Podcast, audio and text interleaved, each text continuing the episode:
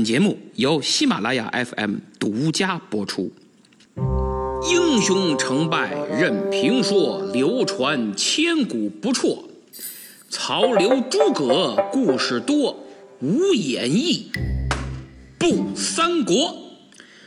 上次说到，貂蝉被星探王允发现，临危受命啊，担当起挑拨董卓、吕布这对儿虎狼父子的艰巨任务。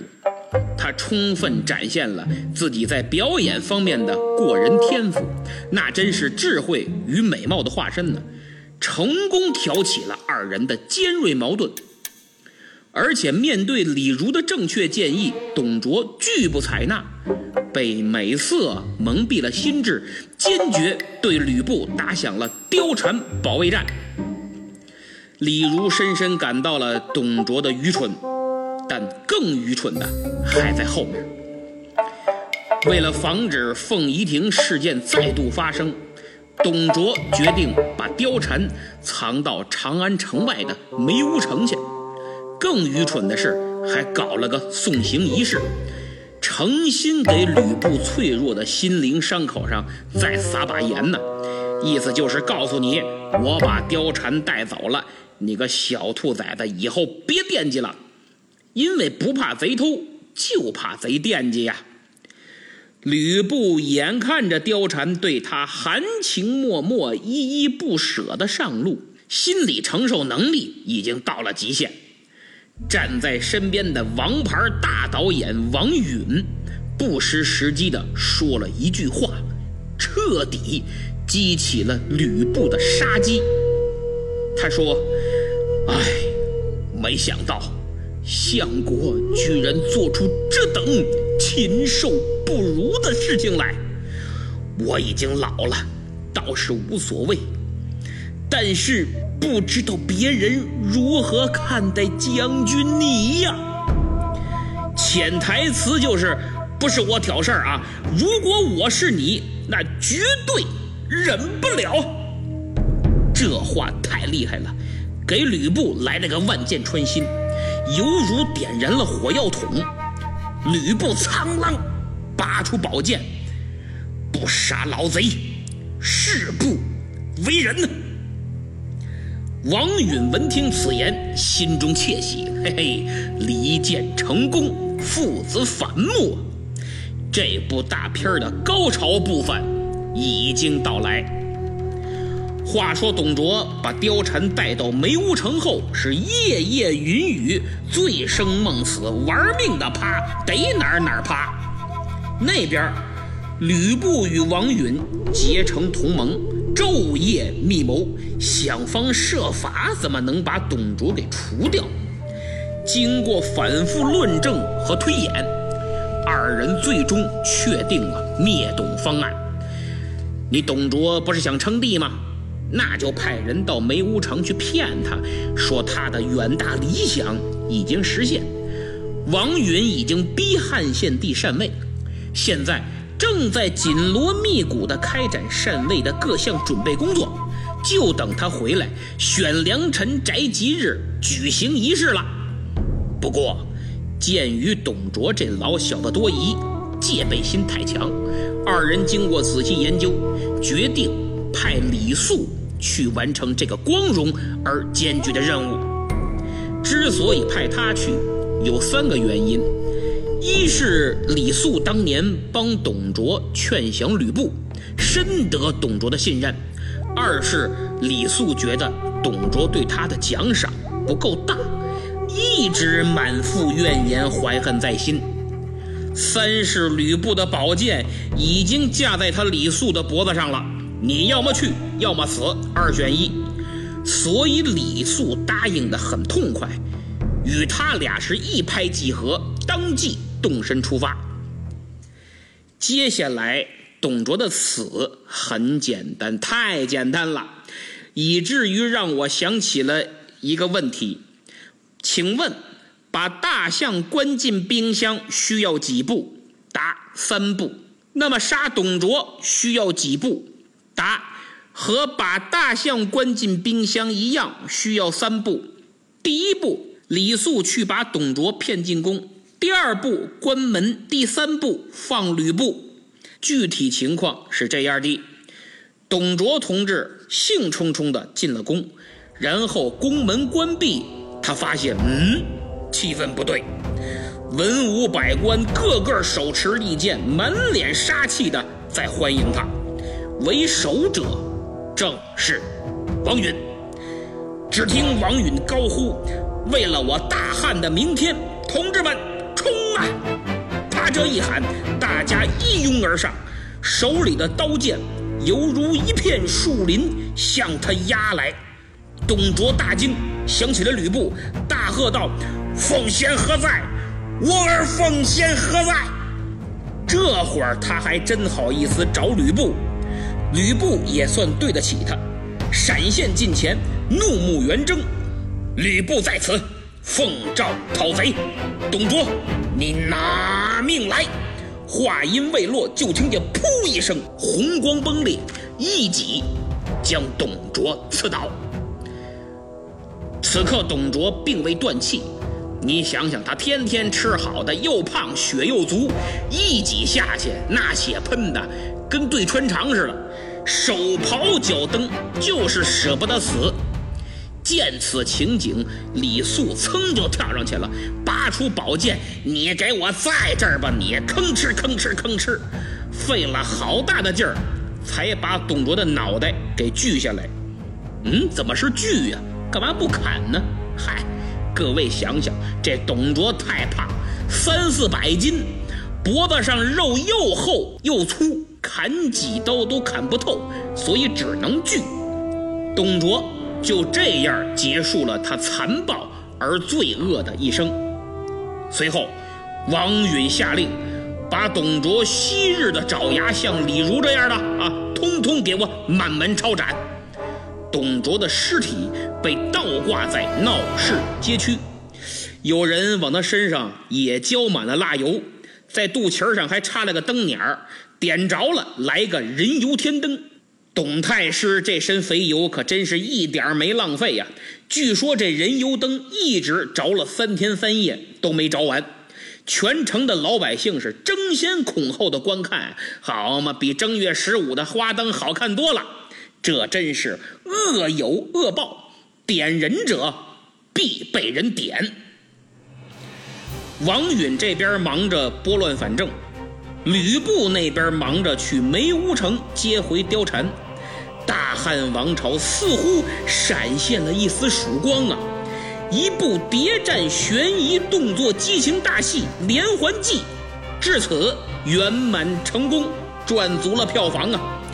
王允一举摘得最佳导演、最佳编剧，最佳女主角当然是貂蝉的，最佳男主角非吕布莫属。这部戏至今仍然经久不衰，成为了永恒的经典，后人无法超越。这正是司徒妙计脱红裙，不用干戈不用兵，虎牢三英徒费力，凯歌却奏凤仪亭。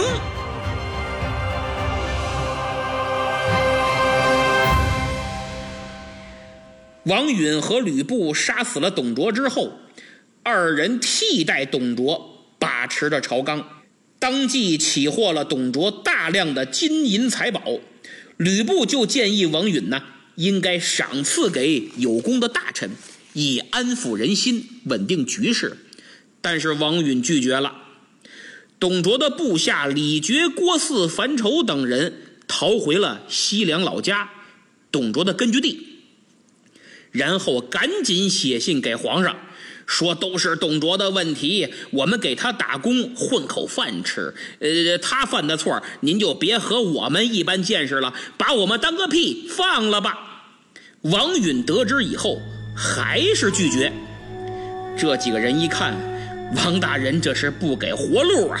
三十六计，走为上策，就打算逃跑。但李傕手下的谋士贾诩。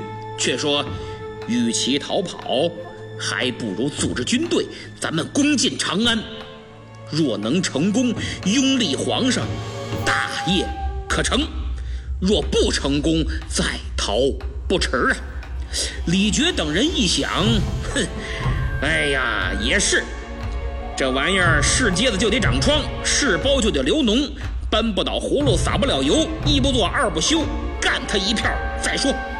于是采纳了贾诩的计策，集合手下军队，说王允是要杀光咱们西凉所有人，董卓之死只是个开始啊！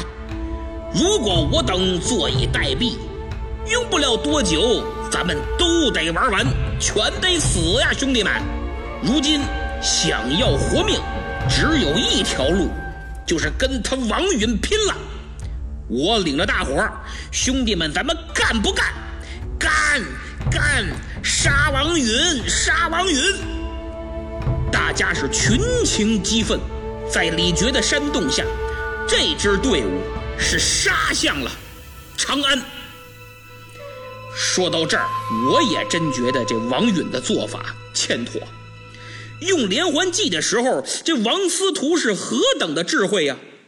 等杀了董卓。大事已成，他却犯了大忌，那就是扩大打击对象，杀戮过重，以至于又犯了多行不义必自毙的错误。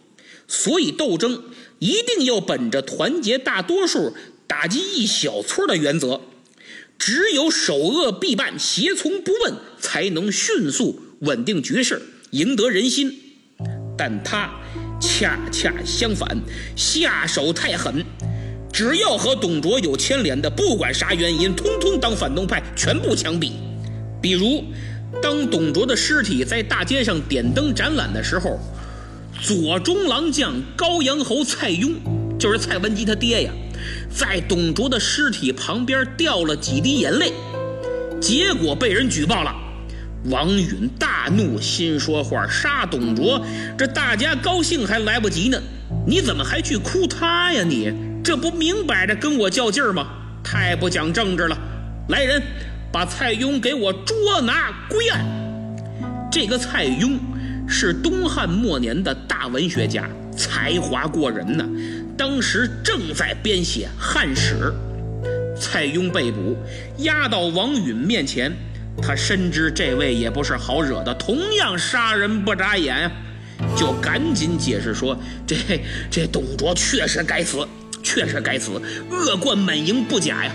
但好歹当年他确实对我有恩，我这人心软，所以想起这个来，再看他如今曝尸街头的惨状呀，就没控制住。我并不是觉得他死的冤啊，这这一码归一码。”现在我也知道错了，您怎么惩罚我都行，就恳请您留我条命，让我把汉史写完，行不行啊？蔡邕是一顿求饶，但王允依然拒绝。可怜蔡邕，一代文豪死在了监狱。蔡邕的死，满朝文武大臣都很伤心，但王允却对大家说。当初汉武帝就是没杀司马迁，让他写完了《史记》，结果司马迁把汉武帝骂得一塌糊涂，诽谤朝廷，还流传于世。如今我杀蔡邕，就是为了吸取这个教训。其实王允的理由，充分暴露了他阴狠毒辣的一面。他抨击司马迁的《史记》是诽谤之书。其实只因为他害怕蔡邕在史书里揭露他王允不可告人的行为，冠冕堂皇的背后，往往有着太过卑鄙而说不出口的龌龊理由。正所谓金玉其外，败絮其中啊。此时的王允，哎，智慧全无，被权力熏瞎了双眼，残暴。直逼他董卓，他该赏的不赏，该赦的不赦，不该杀的却杀了。一个不懂政治的人，却非要手握最高权力，实在是一种灾难呐！对整个国家，对他个人都是灾难。所以，王允成了另一个董卓，而董卓虽死，却借尸还魂。王司徒终于活成了他最恨的人。可叹东汉王朝只露了一丝曙光，就又被黑暗淹没。